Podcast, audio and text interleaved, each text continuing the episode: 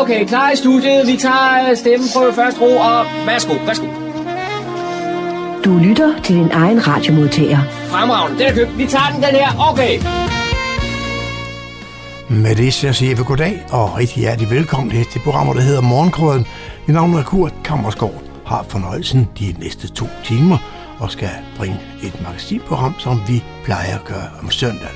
Trods det, at kan man sige, øh, hele landet næsten er blevet lukket ned på grund af det her coronashow, jamen øh, okay, vi kommer stadigvæk ud med morgenkrøden. Vi har spritet af, og det er hele så... Og der kommer ikke flere end 10 mennesker herind ad gangen, så det, vi, vi klarer det nok.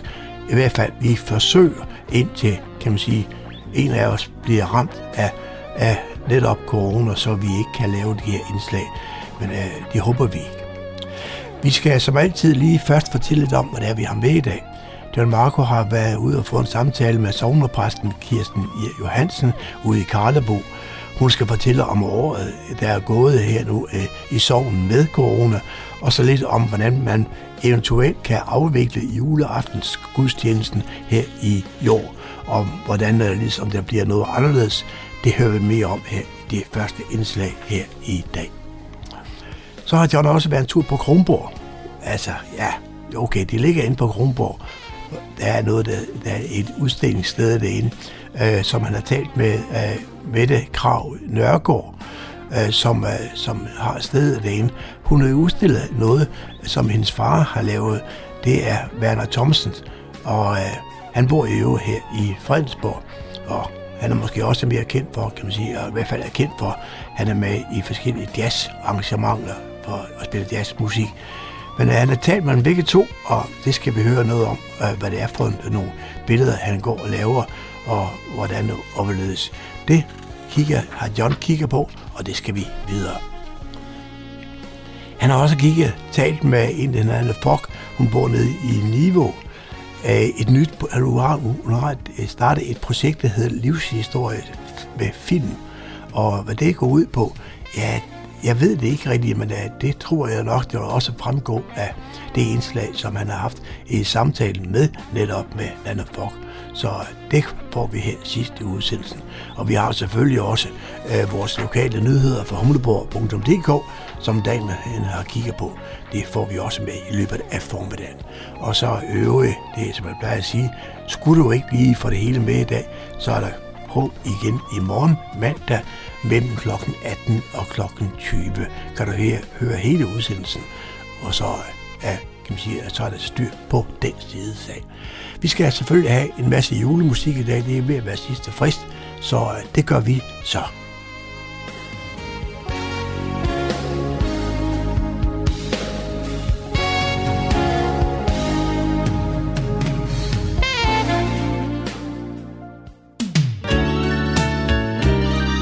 Lytter til Morgenkrydderen. I studiet er det Kurt Kammerskov. Jeg er taget til længe i Karlebo ved Karlebo Kirke og sidder sammen med sovnepræst Kirsten Johansen. Kirsten, hvordan har sovnets år her i 2020 formet sig? Det har jo været meget anderledes øh, på grund af coronapandemien. Øh, det startede jo som for alle andre med, at, at vi nærmest måtte lukke helt ned Øh, den øh, 11. Marts. Og så måtte man ikke holde gudstjeneste. Hvis man skulle have bryllup, så var det maks 10 personer, det samme med barndåb. Vi har så hele tiden måtte holde bisættelse og begravelse med 30 mennesker for eksempel i kirkerne, eller lidt flere. Og det er jo godt, at vi har måttet det, fordi det er jo en meget vigtigt. Det kan man ikke ligesom udsætte.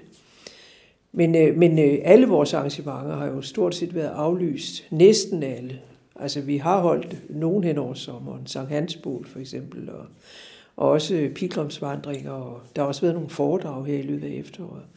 Men rigtig meget har været aflyst. Også konfirmationerne blev udsat til efteråret, september og oktober. Øh, og, og det var jo faktisk også galt, da vi så havde udsat dem, fordi coronaen kom tilbage.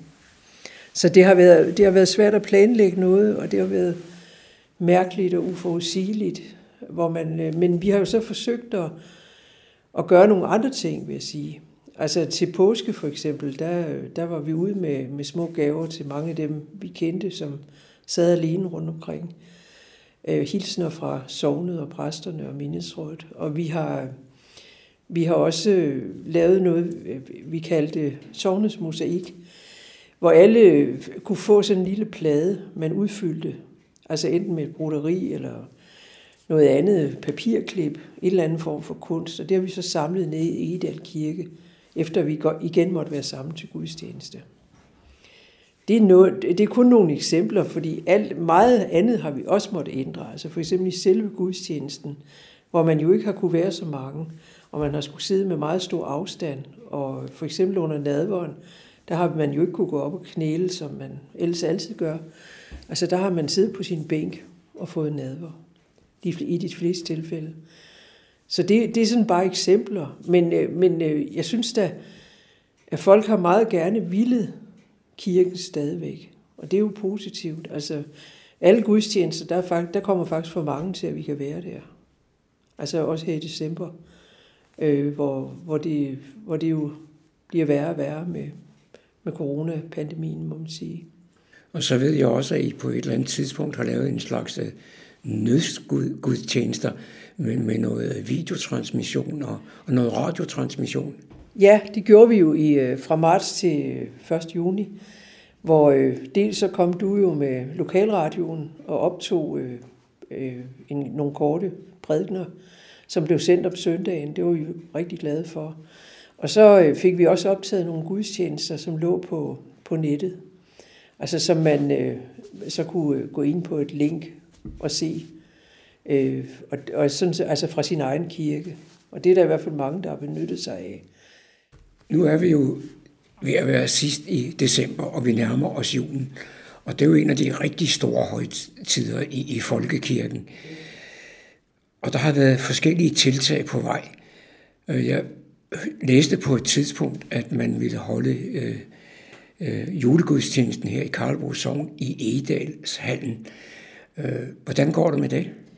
Jamen, altså, det var jo en af stederne, man vi holdt gudstjeneste for at få plads til nogle flere mennesker. Altså, det var så Jørgen Sejgaard, som vi holdt guds, en af sine gudstjenester i Edalshallen, og den anden i Edal Kirke.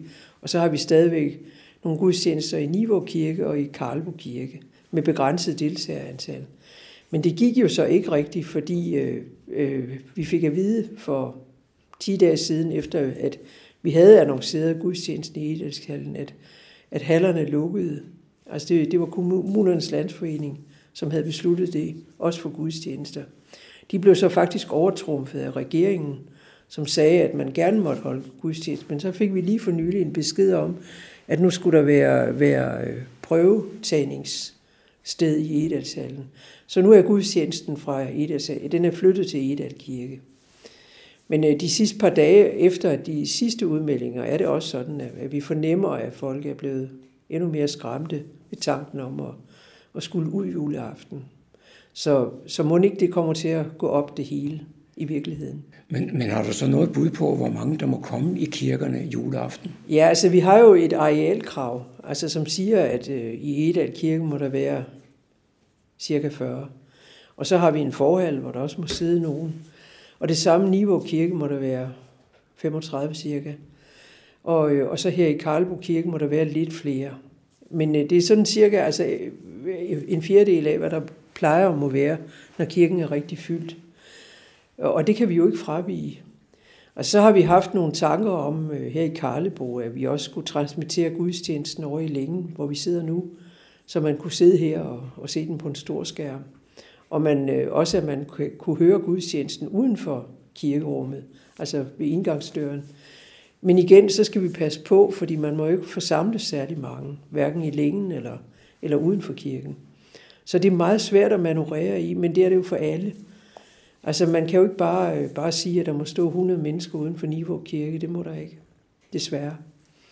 Så fordi øh, det har jo hele tiden ændret sig med, med retningslinjerne. Mange steder i landet, der laver man flere tjenester, især juleaften, for at alle skal kunne komme til. Hvordan er det her, her i sognet? Jamen, vi laver så mange som muligt. Altså, vi laver for eksempel tre børnegudstjenester i Niveau Edal Kirke. Og derudover så er der to gudstjenester i Niveau Kirke for mere voksne, to i Edal Kirke, ud over børnegudstjenesten, og så er der tre her i Karlebo Kirke. Men vi kan jo selvfølgelig ikke være lige så mange, som vi plejer, uanset hvad vi gør. Øh, så skulle vi jo netop have flere halvgudstjenester. Men, øh, men jeg fornemmer så også, altså tilmeldingen, den, det, gudstjenesten blev meget hurtigt fyldt op, fordi vi var, vi var nødt til at tage, have tilmelding. Men, men folk vil stadigvæk meget gerne i de gamle kirker. Sådan, øh, sådan har det altid været, vil jeg sige. Men, men det, bliver der, det bliver der et stort savn øh, for, for mange, tror jeg, at man ikke kan komme i kirke. Øh, det er der jo mange, der forbinder julen med, at man begynder med at, at gå i kirke.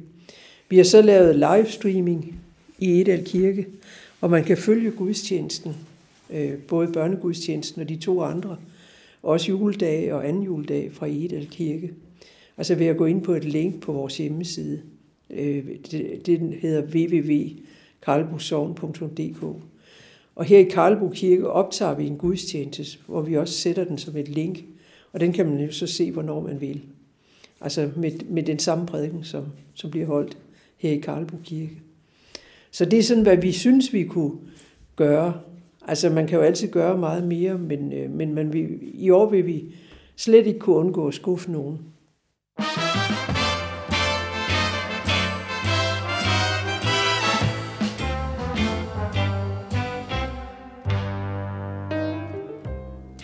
Du lytter til programmer, der hedder Morgenkrøden. En hver lighed med nogen anden eksisterende radioprogram må sige sig være ren helt.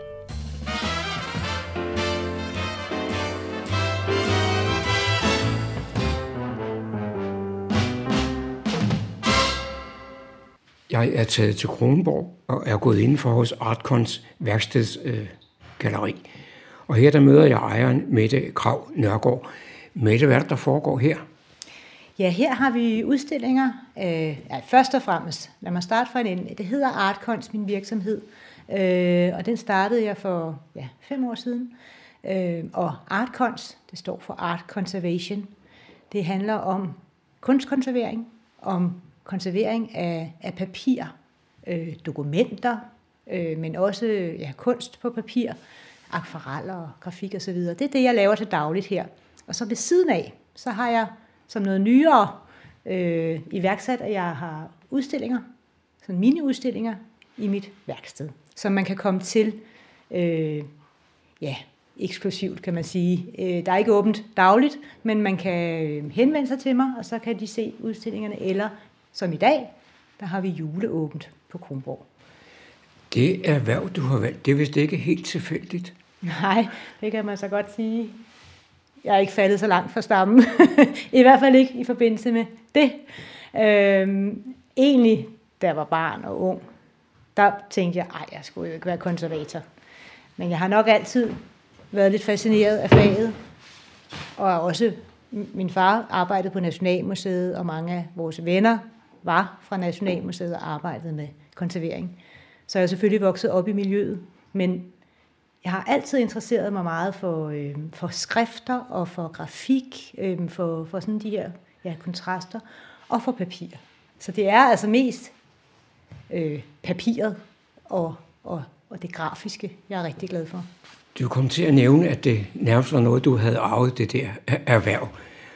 Og så er det jo ikke nogen hemmelighed, vi sidder her sammen med din far, Werner Thomsen. Og hvad er anledningen til det? Jamen det er, at øh, jeg han, at der er en udstilling med Werners øh, tegninger. Han laver oliekridttegninger og blyantstegninger. Og de er rigtig fine, og jeg har altid godt kunne lide dem. Øh, og her i de senere par år, der har han arbejdet rigtig intenst med tegning. Så øh, jeg har prøvet at presset ham lidt øh, igennem nogle år og sagt, nu må vi snart se dine tegninger. Og øh, så fik jeg jo det her sted op på Kronborg og en mulighed for at kunne udstille. Og der kunne komme nogle mennesker og se og udstille i nogle meget fine omgivelser, synes jeg selv. Så, øh, så det er det. Det er en miniudstilling med Werner Thomsens billeder. Som sagt, så sidder jeg her i Artcons i, på Kronborg, og øh, en af grundene til, at jeg er taget herop i dag, det er jo, at der i øjeblikket er en udstilling om oliekridt, trækul og grafit ved Werner øh, Thomsen. Werner, hvordan er det kommet i stand? Jo, det er jo øh, en lang historie, men jeg skal prøve at gøre det så kort, som jeg kan. Øh, Mette har altid været meget initiativrig, og det var hende, der også fik mig til at gå ind i Fredensborg Jazzband i sin tid, fordi der var en annonce i avisen, og så sagde nej, det er jeg vokset fra. Og det har vi to før talt om i et interview. Og øh, på samme måde, så gjorde jeg det altså. Og på samme måde har hun skubbet på her i et stykke tid, og, og sagt, det skal der udstilles. Fordi det er jo sådan noget, jeg har gået og gjort for mig selv mest. Og så har jeg hængt et, et par billeder op derhjemme i stuen. Men øh, jeg har jo en fortid som, som billedmager, kan man kalde det. Fordi jeg gik på kunstakademiet. Ja, først gik jeg på øh, tegnekursus, et forberedelseskursus på Glyptoteket hos kunstneren øh, Robert øh, Asgaard Jensen. Og øh, så var jeg sådan lidt i tvivl om, om jeg skulle lægge op til kunstakademiet, ligesom alle de andre, der gik der. De var meget spændt på, om de nu kunne komme ind. Og det gjorde jeg så. Og var heldig at komme ind. Og gik der nogle år. Og jeg betragtede det mest som, øh, som et supplement til min uddannelse i mesterlæren på Nationalmuseet, hvor jeg var i lære som konservator. Det var før konservatorskolens oprettelse. Øh, Mette, øh, min datter, øh, har gået på konservatorskolen og fået den lange uddannelse og har en master derfra. Og derudover har hun også øh, gået på universitetet øh, i Roskilde og øh, fået en, en uddannelse øh, i, i, hvad hedder det, i øh, kommunikation. Og det er jo meget godt, fordi konservatorer er jo tit nogen, der sådan har siddet i et lille lokale for sig selv, og ikke gjort så meget opmærksom på sig selv igennem mange år. Og øh, i dag så er de blevet meget mere udadvendte, og, og det er Mette også, og hun har et stort netværk. Så, så det er godt at have den uddannelse i kommunikation. Mette har også øh, undervist forskellige steder, både i ind- og udland. Øh, men øh, jeg har så fået, jeg var så heldig på Nationalmuseet at få rigtig mange øh, spændende opgaver restaurering af altertavler for eksempel. Og øh, så kom kunsten lidt i baggrunden. Og, men musikken øh, begyndte jeg så på der i 879, tror jeg det var, at annoncen øh, blev læst op for mig af Mette, og hun skubbede mig så ind i det. Og nu sidder vi her med en udstilling, som nok ikke ville have blevet hængt op, hvis ikke Mette havde skubbet på mig igen. Jeg nævnte, at øh, det er en udstilling med oliekridt, trækul og grafit. Kan du fortælle, hvad det er, du udstiller, og hvordan du er blevet inspireret til motiverne? Ja, inspirationen får jeg ved min daglige hundetur ude i naturen, og fra alle de oplevelser, jeg har inden for, inden for orkestermusikken. Jeg spiller i flere forskellige orkestre. Og øh, også når jeg ser fjernsyn. Og når jeg går til receptioner og ferniseringer, for eksempel. Der er et billede her fra en fernisering. Og det, det er blevet til sådan måske lidt af en karikatur, men jeg kan godt lide at få humoren ind i mine billeder også.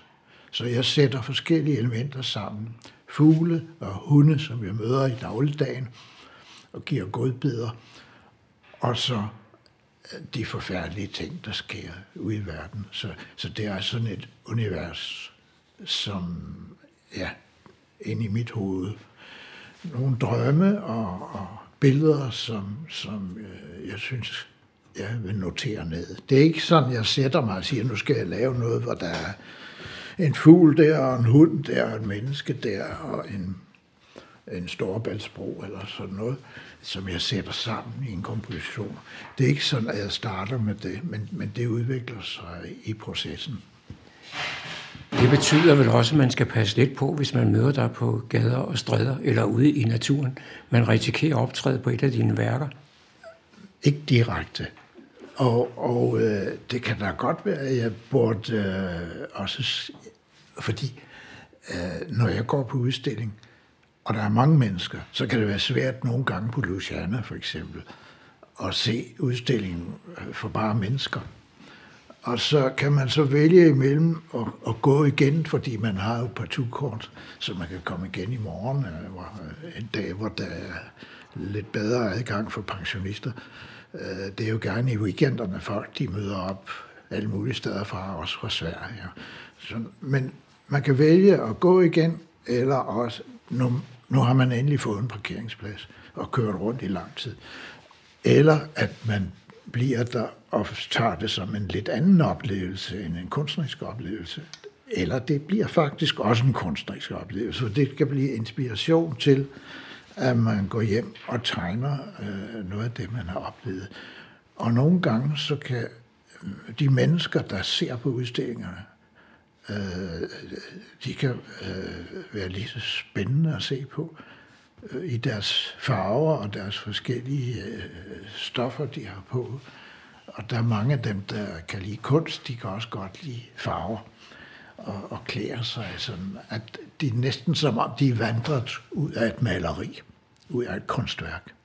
Og det er ikke, fordi jeg bare synes, det er sjovt, men, men det er en oplevelse, jeg også kan få, når jeg går på udstillingen. Mette, måske skulle du fortælle os lidt mere om, om stedet her, hvad det er for et sted, vi opholder os på. Ja, det er jo et fantastisk sted, synes jeg. øh, vi er på Kronborg, ude på selve Kronborg-området.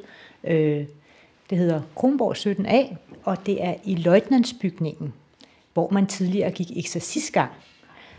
Det, blev så en, det var en stor hal engang. Øh, det er den røde træbygning, hvis man kommer forbi. Man går lige forbi kafferisteriet, og så ned til den røde træbygning på højre hånd. Men øh, senere, efter man havde, det var en stor hal, så, så delte man den ind til værelser. Altså så faktisk er der en vask i hvert rum. Der er mange rum, og det er øh, det blev på et tidspunkt muligt. Man etablerede noget, der hed Kronværksbyen, øh, som det var, ideen var, at det skulle være øh, ja, håndværkere, iværksættere, øh, ja, kommunikationsfolk, alle mulige forskellige, der, der kom herud og kunne lege øh, et rum, ikke så dyrt, øh, og så have et fællesskab. Og samtidig skulle det være en træk, et trækplaster til altså turisme, turismen, som kommer på Kronborg, som så, som du også sagde, da du, øh, da, da du kom, jamen øh, jeg plejer jo ikke at gå herud, så de pludselig går til højre om, i stedet for at gå til venstre om, ud mod, mod slottet. Så de også ligesom går den anden vej rundt, og ned forbi løjtnantsbygningen. Indledningsvis, der fortalte du, at du mere eller mindre havde arvet erhvervet efter din far. Har du også arvet lidt af hans kunstneriske evner? Ja, det er et godt spørgsmål. det vil nok vise sig, når jeg får tid. Lige nu, så ser jeg jo rigtig meget flot kunst, og det har jeg gjort i hele min karriere. Øh, jeg har arbejdet med kunst ude på kunstmuseerne i rigtig, rigtig mange år. Øh, så jeg har set de ypperste værker altid, og også når jeg rejste, været ude og på museer. Så, så jeg vil sige, der bliver jeg jo mættet, har jeg altid tænkt. Det er nok derfor, jeg ikke har kastet mig over øh, tegning eller maling, men altså, jeg er jo ikke, det ligger jo lige for, så, så det kommer jo nok på et tidspunkt. Og jeg har jo også tidligere, jeg søgte ind på Grafisk Højskole på et tidspunkt, jeg troede måske, det var det, jeg skulle, øh, arbejde som grafiker, og der øh, op til, jeg søgte ind, det der tegnede jeg en del. Så ja. Den udstilling, der nu er her af din fars værker, hvor, hvor længe kan man øh, opleve den? Den øh, var, vi har den hængt op indtil januar med. Så ja, man kan bare komme forbi, øh, eller maile til mette eller ringe 26 83 07 67 for, og, så i de her coronatider, så, så der ikke kommer for mange af gangen.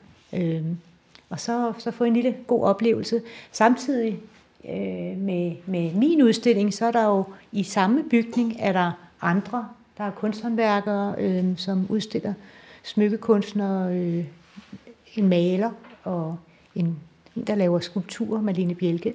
Så øh, ja, Så vi er sådan en lille, der er meget at komme for, og jeg vil sige, jeg, vil, jeg håber, at, øh, at folk vil opleve de her billeder, for det er virkelig nogen, der rører mig, øh, og det er det, der er hele ideen med mit værkstedsgalleri.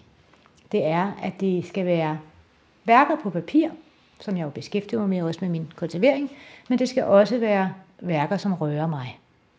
Og så tænker jeg, så, så kunne det være interessant for andre mennesker også. Det er også en salgsudstilling, så øh, det, vi har sat priserne som julepriser, vil jeg næsten kalde det, så, så man kan komme og få en lille julegave. Det var John Marco, der havde produceret dette indslag. Voksen Lokal Radio til hele Nordsjælland fra Radio Hundeborg.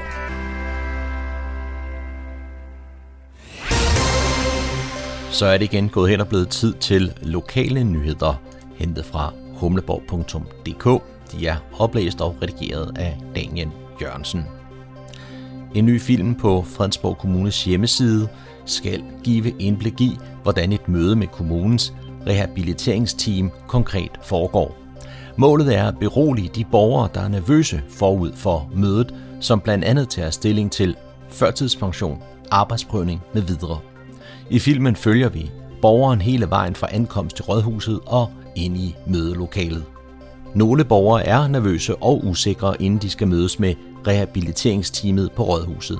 For at afdramatisere mødet får borgerne fremover sendt et link til en film på kommunens hjemmeside, så de kan forberede sig på mødet og få et godt indtryk af, hvordan det hele foregår.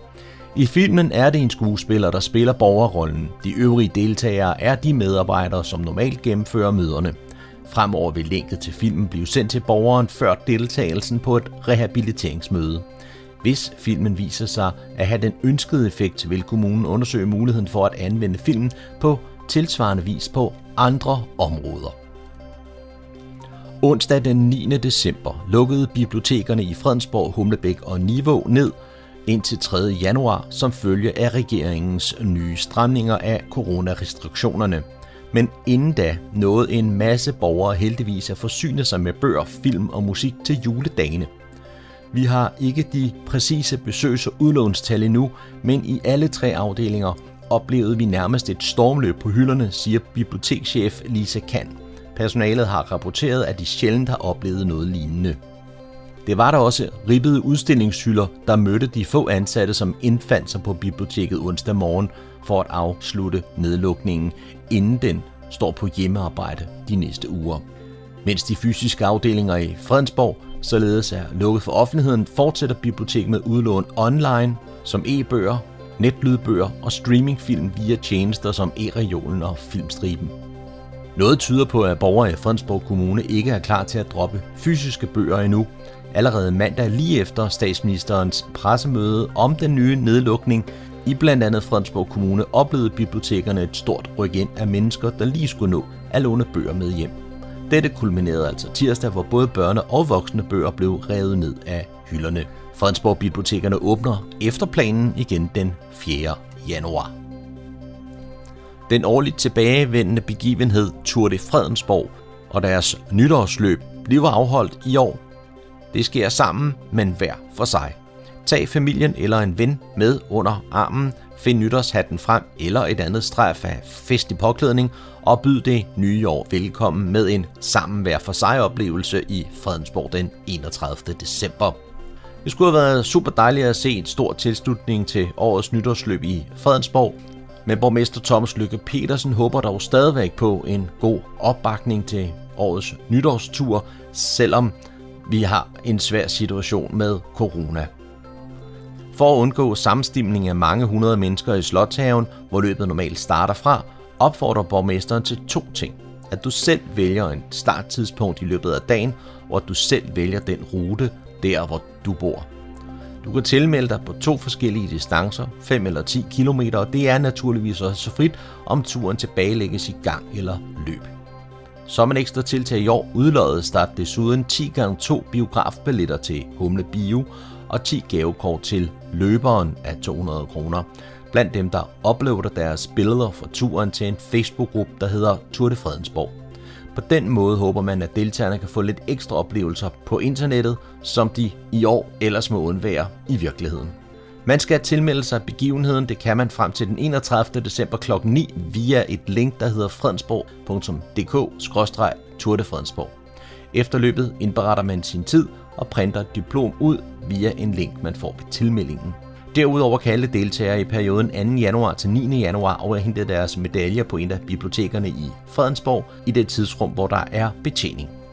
Og det var årets sidste lokale nyheder hentet fra humleborg.dk. Nyhedsredaktionen går på jule- og nytårsferie, så glædelig jul og godt nytår herfra og på genhør i 2021 lyder det fra studievært Daniel Jørgensen. Hvad skulle det være? Jeg vil gerne se på en sodavand. Det er næsten det eneste, vi ikke kan klare. Men vi kan servere god, alsidig lokalradio her på Nordsjællands mest voksne lokalradio, Radio Humleborg. Så må det ikke også, der skulle være noget for dig? Jeg vil gerne have en pakket ind. Radio Humleborg, din lokale ørehænger. Hos os der får du lokalstof, musik og meget mere af det gode, lige her på 104,3. Jeg er taget til Niveau, og jeg har en aftale med Nana Fock. Nana, hvor i verden kommer du fra? Jamen, jeg er opvokset i Nordjylland.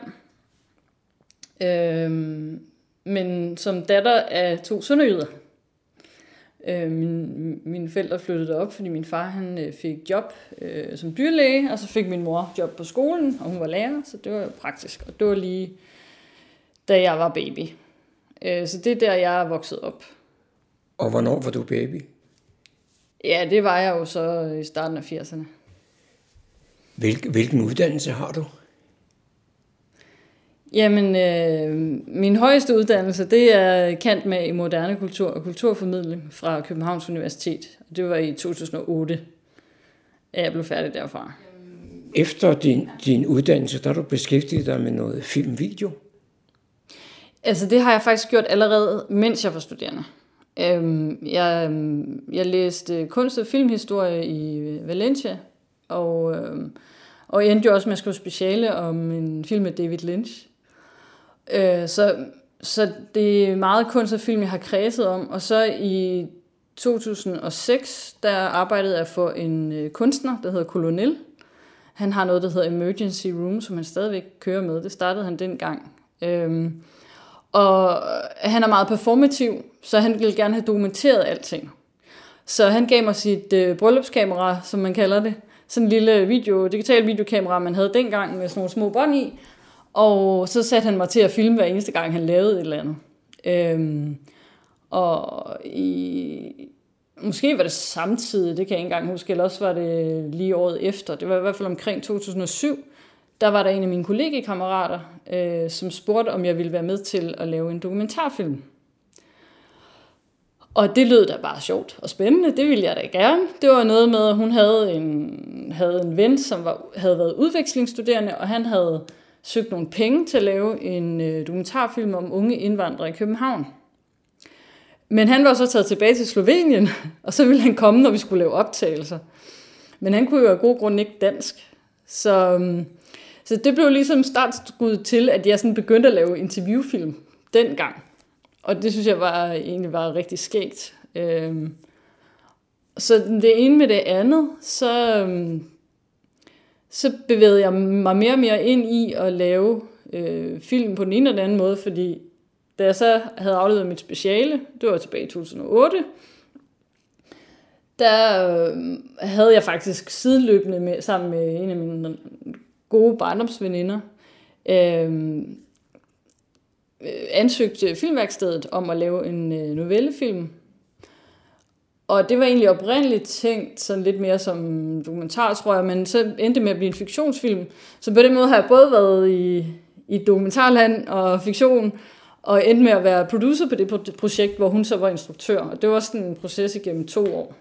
Øhm, så der kom jeg jo sådan hele filmprocessen igennem fra start til slut. Altså fra manuskript til færdig film og til ledelse og alt muligt. Ikke? Det var jo lige finanskrisen, så altså, øh, jeg lavede film og havde ikke nogen fastansættelse der de første par år, men så fik jeg job som klippeassistent øh, hos Bastartfilm, som desværre øh, ikke findes mere.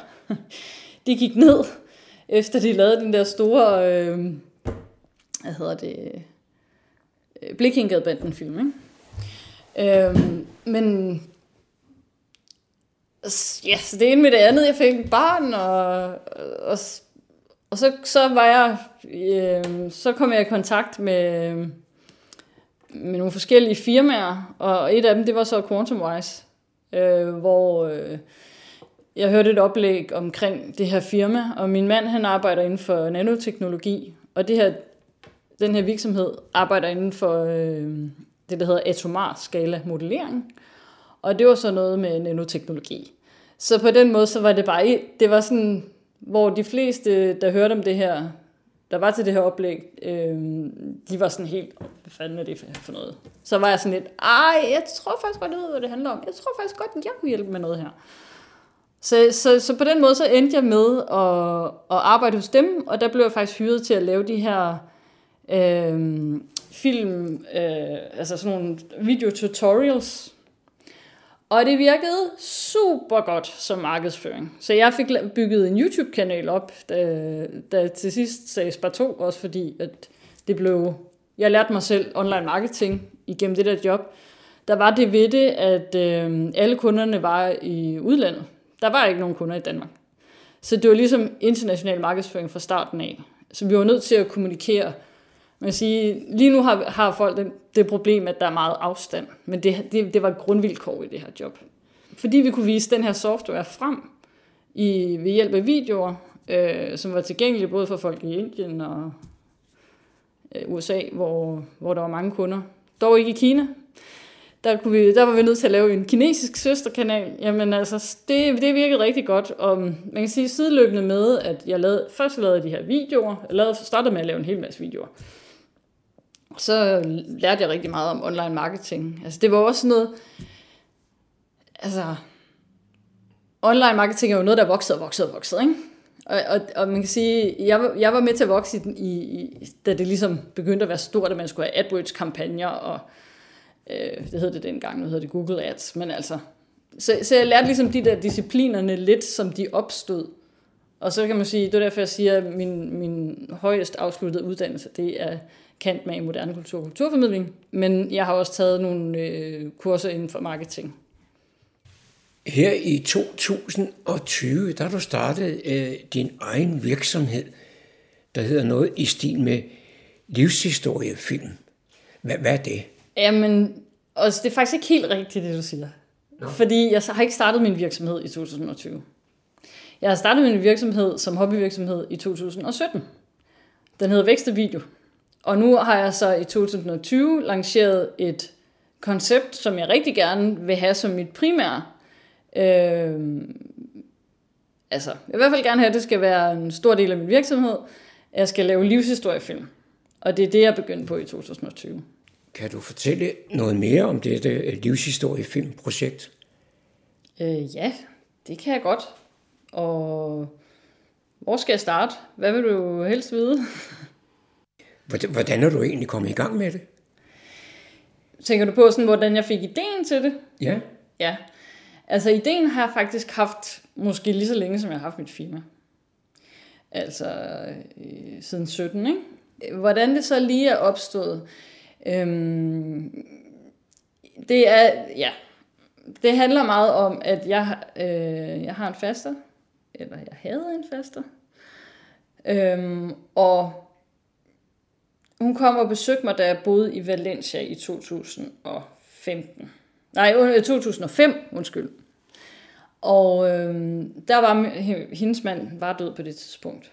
Øh, og der er den historie ved det, at hun boede de sidste 30 år af sit liv i England, så jeg så hende jo ikke sådan så ofte. Men vi havde en rigtig god relation, mig og hende, og jeg synes, hun var sådan en skæg en. Hun var meget øh, grinende og meget snakkende, og, og, altså, og grinende på den der måde, at hun kunne fortælle historier, og så var hun, så grinede hun simpelthen, så hun var ved at få tårer i øjnene.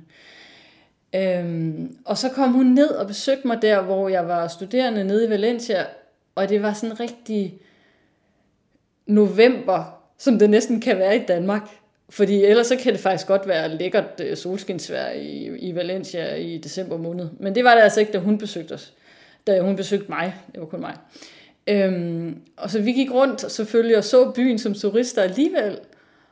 Og så øh, gik vi ind på, øh, på caféer en gang imellem og fik varmen. Og øhm, der var sådan en sjov episode med, at... Øhm, at, at, at jeg kunne jo tale spansk, så det var mig, der bad om, om kaffe, og så sagde hun, skal vi ikke have en whisky i kaffen? Og så kom jeg til at bede om en cortado og en café con leche con whisky. Og så var det altså kun den ene, der kom whisky i. Og så, og så sad hun og sagde, der er altså ikke nogen whisky i min. Så måtte jeg kalde på tjeneren. Så kom han ned til bordet og hældte whisky i hendes kop. Og det var hun flade grin over, fordi nu er det jo hende, den gamle dame, hun skulle have whisky i sin kaffe. Du. Nå, men hun, hun kunne godt lide sådan nogle pinlige episoder. Det er måske en lang detur, men det var mere for at få stemningen omkring, da hun var der. Vi havde det bare drønhyggeligt, selvom, og så, selvom det var det der vejr. Ikke? Og så begyndte hun så at fortælle, vi gik ud og spise, og så begyndte hun at fortælle nogle historier om sit liv, både da hun var barn og da hun var ung. Hun, hun, kunne jo, hun, var, hun var god til at fortælle. Jeg tror, det var der, der blev ligesom tændt den der idé om, at, at jeg skulle have hele hendes historie. Og så går årene. Og så lige pludselig bliver jeg ringet op af min kusine, som fortæller mig, at hun er døende af kræft. Og så, så var det bare for sent, at jeg står med mand og børn, og øh, jeg er ikke på vej på skiferie, og ja, nej, det var så først faktisk til begravelsen, at jeg var på vej på skiferie, men, men du ved, jeg kunne, ikke, jeg kunne ikke lige tage til England der, og i øvrigt så, så kunne hun dårligt nok tale mere. Så det var faktisk allerede for sent. Så det er meget den der ja, som de jo sådan set skriver på forstis på, i min artikel der i, i Frederiksborg Amtsavis også, at ja, jeg vil gerne få evige historier, før det er for sent. Vi skal ikke begynde at tale med folk om deres liv, før... Altså, vi skal begynde at betale, øh, tale med dem, før det er for sent. Ikke når de er døende. Ikke når de ikke længere kan huske noget. Ikke når de øh, ser så ældet og trætte ud, at de ikke orker det vi, skal, altså, vi kan så godt starte, når vi er 55. Jeg går ud fra, at det måske havde været nemt at lave noget med dine faster, men de personer, du nu beskæftiger dig med, dem du laver optagelser med, hvordan kommer du ind på dem? Hvordan får du, får du et forhold til dem? Altså, jeg taler med dem på forhånd, inden jeg begynder at filme dem. Så jeg har faktisk interviewet dem i hvert fald en gang, inden, inden vi, øh, jeg giver mig til at filme dem. Ikke? Men der er jo, altså, og det kender du måske selv, altså der er også det forhold, at når nu handler om familiehistorie, i høj grad, altså om deres egen livshistorie, at så sidder jeg jo og er en fremmed, og jeg vil kalde det sådan en perfect stranger. Fordi det er den der oplevelse af, at der kommer en person, som er vanvittigt interesseret i at høre din historie, og få alt det bedste med. Altså, der kommer en person, med stor interesse og de bedste intentioner.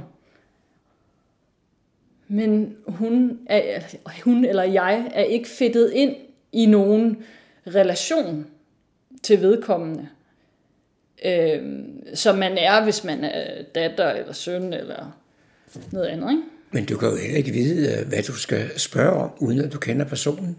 Nej, men jeg gør så også det, at jeg... Øh, Altså nu har jeg det her eksempel øh, med en mand, som ønskede øh, historien om begge sine forældre. Og han gav mig jo lidt nogle retningslinjer på forhånd og sagde, at mine forældre havde nogle livlange, livslange venskaber, øh, som de holdt ved lige, selvom de faktisk ikke havde telefon for eksempel i mange år. Og han ville gerne have nogle sindbilleder af de forskellige øh, perioder i deres liv, som deres barndom, deres ungdom og, og, og, og det voksenliv, hvor, hvor han selv var barn, og ham og hans søskende var, var børn. Ikke? Så, så han, man kan sige, han som kunde gav nogle, nogle øh, ønsker til, hvad filmen skulle handle om, fordi altså, en, et, et, et liv på 85 år er jo meget langt, og der er virkelig mange historier. Så derfor så beder jeg selvfølgelig også om sådan et lidt overordnet livsforløb forklaret til at starte med, så jeg ligesom har lidt overblik. Men, øhm, men, men jeg ved godt, hvor jeg skal gå hen for at finde øh, for eksempel de interessante overgange. Altså, det er jo interessant at gå fra, fra barn. Hvornår går man egentlig fra barn til voksen? Hvornår gjorde man det, hvis man er født i 36? Altså, det er jo noget andet end i dag. Og jeg synes jo i virkeligheden, at alle de der øh, forskelle fra den gang til i dag, er jo noget af det, der gør det vildt interessant. Når du nu kommer ud til disse personer, som du skal lave en historie omkring, eller lave deres historie, mm. hvordan bliver du så modtaget? Jamen, øh, jeg bliver budt indenfor. Øhm, og så skal vi jo finde det gode sted at lave optagelsen. Øhm, men altså, folk har jo talt med mig i telefon på forhånd, så nu ser de mig så i virkeligheden, og så gør jeg ret meget ud af at instruere folk, så de kan føle sig godt tilpas foran kameraet.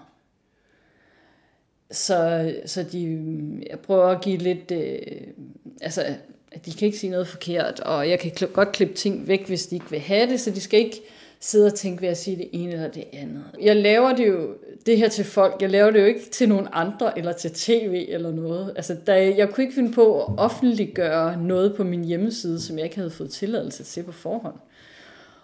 Øhm, så det er jo egentlig, det jeg laver er jo mere privat til den familie. Derfor kan det selvfølgelig godt alligevel være et eller andet, de ikke vil have med, men, men jeg synes, der skal være jeg, jeg gør meget ud af at skabe et, et, et rum, hvor at de kan tale frit for leveren. Du brugte udtrykket om at finde det, det gode sted. Hvordan finder du det? Jamen, altså, jeg bruger selvfølgelig øjnene, øh, og så kigger jeg igennem mit kamera, fordi øh, at der skal være et godt frame. Og, øh, men altså, det er jo sådan, at jeg... Så det gode sted, der taler jo så om stedet, hvor jeg interviewer personen. Og det, hvis, det er jo i folks hjem, så, så det er den stol, de kan lide at sidde i. Og så øh, kan jeg så finde på at gøre det, at jeg rykker det ud midt på gulvet i stuen, som man ikke plejer at gøre. Og det er simpelthen for at skabe bedre rum omkring øh, personen, og hvis, hvis det passer bedre med lyset og sådan noget. Så altså, selvfølgelig er de der ting vigtige, når man skal optage film. Men jeg laver jo ikke kun øh, interviewbilleder. Øh, jeg vil også rigtig gerne filme folk, øh, når de øh, sidder og strikker, eller vasker bilen, eller går ud og nipper i haven. Øh, hvis, de nu, hvis det nu er en kvinde, og hun elsker at ordne sine roser, eller, eller en mand, der elsker at ordne sine roser. Det er sådan set ligegyldigt. Men, men så man får nogle af de der hverdagssituationer med, også til at krydre billedsiden simpelthen med nogle dækbilleder, så det ikke kun er personen, der taler. Kan du ved hjælp af en kort telefonsamtale få nok at vide om folk, eller bruger du andre hjælpemidler? Jeg har ikke sagt, at jeg bruger en kort telefonsamtale. Jeg bruger nærmere en lang telefonsamtale, og jeg kan også finde på at lave flere telefonsamtaler. så, så ja, det kan jeg godt få meget ud af. Og man må så sige, altså, øh, jeg prøver at lave noget, som jeg også kan tjene nogle penge på. Så på den måde så kan jeg jo ikke... Øh, altså, så laver jeg et interview med en person på en dag. Og, øh, og ikke hen over fem dage, for eksempel. Fordi at jeg kan simpelthen heller ikke risikere at komme hjem med så meget materiale, at det kommer til at tage mig et halvt, halvt år at lave filmen. Fordi det, det svarer ikke til den pris, det, det koster. Øhm, hvis jeg lige må tilføje det, så sagde jeg før, at, øhm, at jeg jo både filmer øh, personen, som jeg interviewer øh, i interviewsituationen, og så laver jeg de her hverdagsbilleder, hverdagsscenarier, hvor de gør ting i deres hjem. Men derudover så tager jeg også øh, og kigger i fotoalbum med folk og finder nogle, nogle sine billeder, som vi også kan lægge ind i filmen. Så på den måde så får man faktisk sådan et fotoalbum over personens liv med historier til. Og jeg synes jo, når jeg kigger i fotoalbum, altså, hvis man ikke har den, der kan fortælle historien sammen med, så er det ikke... Der kan man sige, ah, det vidste min farmor. Men hvad laver hun? Hvem er det? Hvornår var det? Altså, det, det, det synes jeg selv har ret stor værdi, at man får den historie med.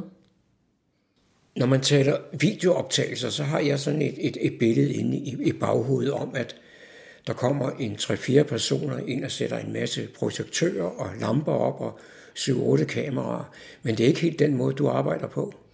Nej, altså, jeg gør det selv. Det hele. Og hvad udstyr bruger du? Så det er kun mig, man får besøg Jamen, jeg har sådan et, øh, et godt øh, Canon videokamera. Øh, og så har jeg nogle softboxes og nogle mikrofoner til.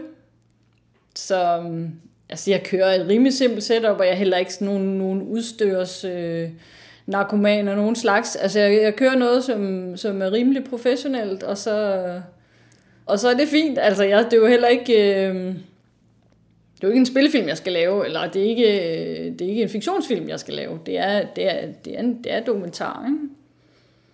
Måske kunne du fortælle lidt mere om din, din arbejdsproces, og hvordan hele forløbet er, når du laver en af de her videoer. Ja, altså, mm, jamen jeg øh, blev kontaktet af en kunde, og så, mm, så snakker jeg jo med kunden om, hvad, hvad han eller hun vil have, og det kan jo være forskelligt, om det er øh, en ja, en mand, der vil lave det, om, øh, gerne vil have en film om sin kone, eller omvendt, eller om det er nogle, et barn, der vil have film om deres forældre, eller om det er måske forældrene, der gerne vil give en film til deres børn om dem selv. Og øhm, altså, øh, jeg tænker jo, at det kunne være rigtig oplagt øh, sådan guld- eller diamant bryllupsgave til ens forældre. Ikke? Og øhm, så, så, så når jeg bliver kontaktet, så er det jo den, der ligesom er kunden, som jeg spørger til råd, så siger hvad skal det her handle om? Men du vil måske hellere frem til, når vi så går i gang, jamen så er det noget med, at, at jeg skal sætte forbindelse med dem, som jeg kalder hovedpersonerne, eller hovedpersonen. Hvis det nu er et forældrepar, kan jeg jo godt tage den indledende samtale sådan lidt fælles. Og så jeg får ligesom et overordnet billede af familiehistorien, og så, men så, så interviewer jeg folk separat. Jeg interviewer aldrig to af gangen. Folk skal kunne tale frit og fortælle deres egen version af historien. Og det vil de også helst. Og mm, jamen, så, så det vil sige, at jeg har det her telefoniske interview. Det kommer også lidt an på, hvor tæt er de på mig. Øhm, skal jeg til at køre til Jylland for bare at snakke med dem uden at filme dem, så er det ikke det, jeg gør. Ikke? Altså, så ville jeg først tage til Jylland det øjeblik, jeg skulle filme dem, og så have snakket med dem på forhånd. Ikke? Og jamen, så kigger vi fotoalbums, fordi jeg synes, det er rigtig vigtigt, at man får, øh, får de her billeder frem. Fordi jeg har også prøvet det her med, at man får billederne bagefter, og så kommer der nogle rigtig nogle interessante billeder, og det er ikke noget, vi har snakket om. Og det er jo lidt ærgerligt Øh, så kommer de måske lidt ind alligevel. Øh, men, så, så, så det er meget godt at have den del af processen. Men altså, når jeg har set fotoalbum fået scannet nogle billeder ind og lavet interview, jamen så tager jeg det hjem, og så foregår klippeprocessen jo hjemme hos mig. Og øhm, indtil videre har jeg ikke øh, haft problemer med, at folk de skulle have det hurtigt. For, altså, det er jo lidt ligesom om, at hvis man først har lavet optagelserne, jamen så kan det ikke gå galt længere, vel? Altså, så, hest, så er der ikke så meget, der hester. Fordi det er jo mere det øjeblik, hvor, hvor man folk har fået Alzheimer eller et eller andet, at så begynder ting at være for sent. Men man kan sige, så længe jeg har båndet i eller filmen i kassen, så med mindre der er en eller anden guldbryllupsdag, så det skal være klar, så, så haster det for det meste ikke så meget for folk. Det er måske mere mig, der gerne vil have det færdigt, så jeg også kan få mine penge. Med det, du har sagt indtil nu, der lyder det som om, det fortrinsvis er ældre personer. Hvad, hvad er den yngste, du har, har lavet noget med? Ej, men altså de yngste, jeg har lavet den her slags film med, øh, de var 85.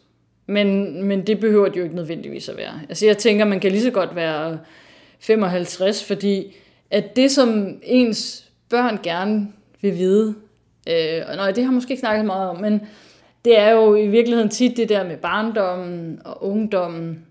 Det er de der historier, man ikke selv kender noget til. Fordi at når vi, altså, når vi først er blevet unge mennesker, så kan vi jo godt selv huske ret meget. Øh, så, så det er jo, man behøver jo netop ikke at vente til man er 65. Det, det er allerede, man kan allerede fortælle en rigtig spændende historie om sin barndom og ungdom, når man er 55. Og sit arbejdsliv. Og jeg vil faktisk gerne lige pointere en ting, og det er, at jeg ser det jo som om, at de her film, det gør jo i fremtiden, altså slægtforskning i fremtiden kan blive meget mere interessant, end den er i dag, fordi at vi har, vi kan, altså med det her kan jeg give adgang til en kilde, som er levende billeder. Så vi får, jeg tror, at vi i fremtiden vil få en helt anden idé om, hvem vores forfædre var, og måske have en bedre forståelse for, hvorfor de var, som de var, og de gjorde, som de gjorde, øhm, i kraft af, at vi har øh, videooptag, flere videooptagelser, hvor at, at i gamle dage, der var der jo kun øh, portrætter af de kongelige og de kendte, ikke? Og, og interviews og den slags er jo også netop forbeholdt de kendte i høj grad.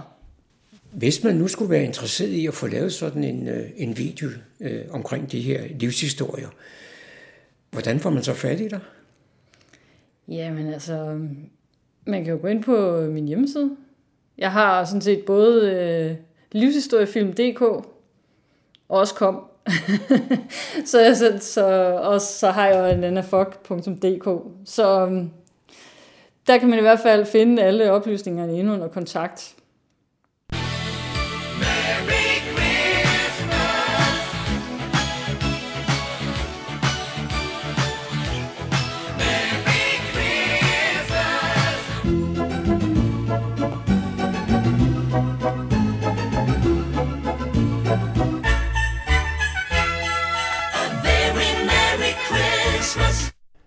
Hele holdet bag Radio Humleborg, og det er nogle stykker, ingen nævnt, ingen glemt.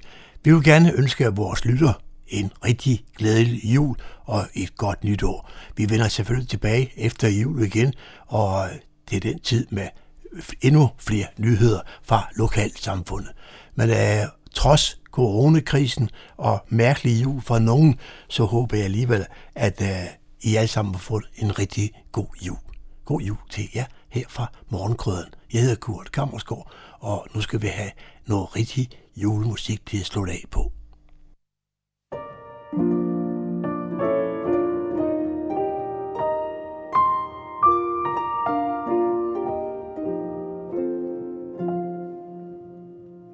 A little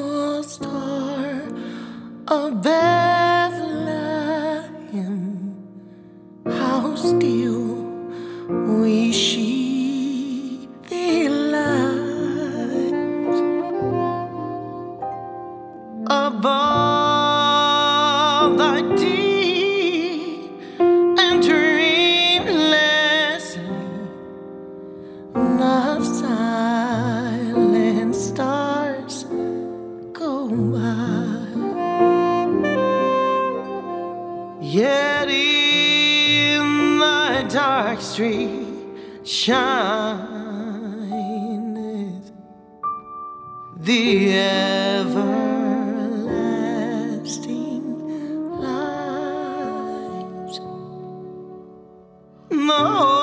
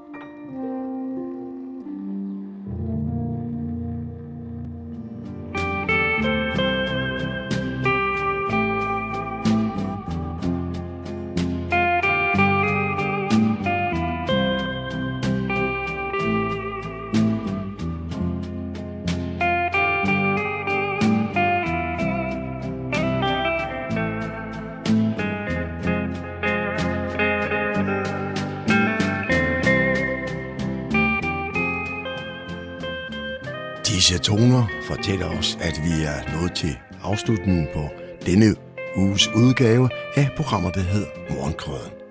Her fra redaktionen, som består af undertegnet, jeg hedder Kurt Kammersgaard. Ja, der siger jeg tak for nu, og på genhør en anden god gang.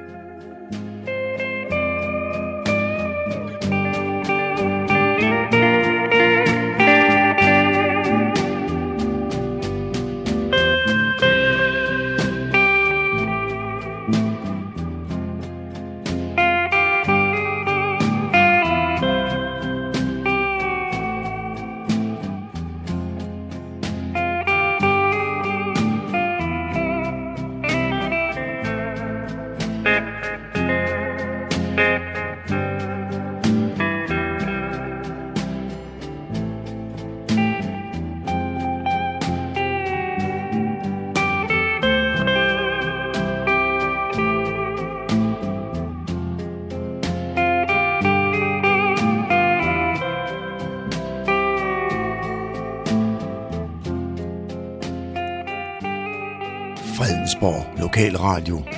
Radio Humleborg, Nordsjællands mest voksne lokalradio.